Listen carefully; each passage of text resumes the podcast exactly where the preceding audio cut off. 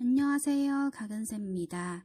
大家好，今天大家翻译非常好，我基本上都没有找出错误来啊。主要是哈哈老师也给大家提前把文章给翻译了、解说了一遍，是吧？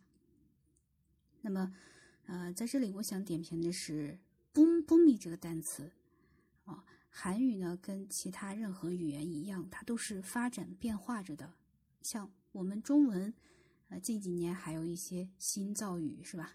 比方说，这个程序我们给它跑一跑，像这种话啊，这个领域内垂直深耕，像这种话啊，都是我们中文最近几年才发展出来的一些词汇，是吧？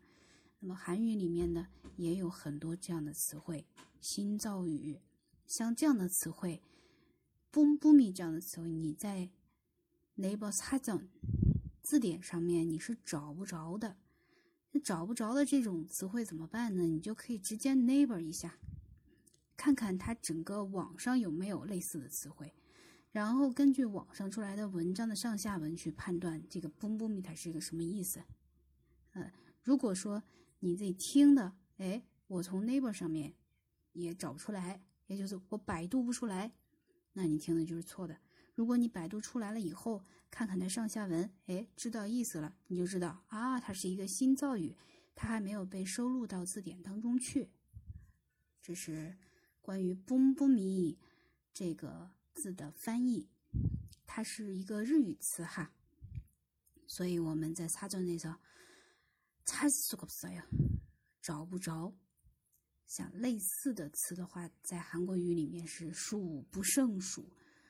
因为韩国语本身是一个表音的一个文字，表音文字呢，它是非常的活泼开放的，它可以收纳世界各地的语言，所以说韩国语的词汇更新变化是非常快的，也需要大家勤奋一点，多记一点单词。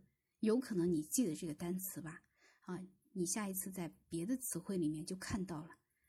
譬如说法语啊、德语啊都有的，但它不会什么样的词都收录，它收录的都是一些非常常用的，已经成为一种文化的单词。所以说，学习韩语还能够扩充你对世界词汇的这么一个理解啊，真的是这样。那这就是我今天的点评了，谢谢大家的收听。